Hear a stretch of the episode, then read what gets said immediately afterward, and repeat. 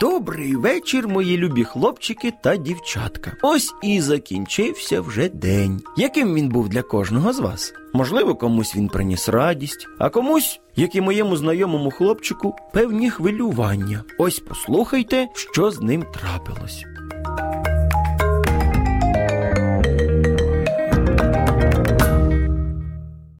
Вадим був дуже непосидющою дитиною. Йому хоч і було вже чотири рочки, та він ні хвилинки не міг сидіти на місці, завжди шукав якихось пригод, а може, й пригоди шукали його. І от цього дня мама запропонувала йому. Вадику, я йду до супермаркету, а ти можеш залишитись вдома чи піти зі мною. Так, я піду з тобою. Добре, тоді збирайся, а я тебе почекаю. Вадик швиденько зібрався, і ось вони разом з мамою йдуть до магазину.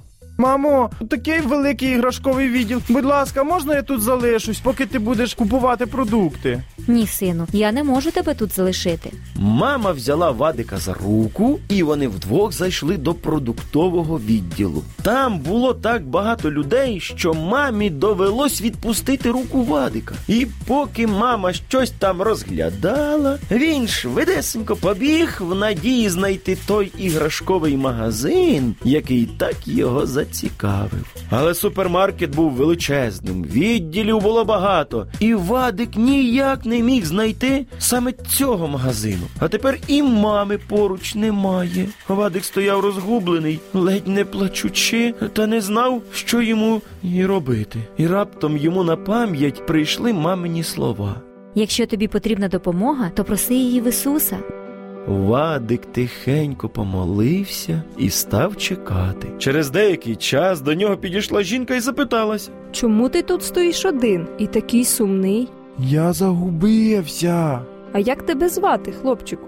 Вадик. А ти знаєш, як звати твою маму, свою адресу? Так. Пішли зі мною. Твоя мама, напевно, тут, в магазині. Так, але я не знаю, де вона. Ми зараз попросимо зробити об'яву по радіо в магазині. І якщо вона тут, то ми обов'язково її знайдемо. А якщо ні, то відведу тебе за адресою. А тим часом мама шукала свого синочка. Вона вже була і в іграшковому магазині, і на площадці біля магазину, але так свого вадика знайти і не змогла. Вкрай стомлена стояла вона серед супермаркету. І тут вона почула об'яву по радіо, що хлопчик на ім'я Вадик чекає свою маму біля кабінету завідуючого супермаркетом. Вона швидесенько знайшла цей кабінет і, побачивши синочка, міцно пригорнула його до себе.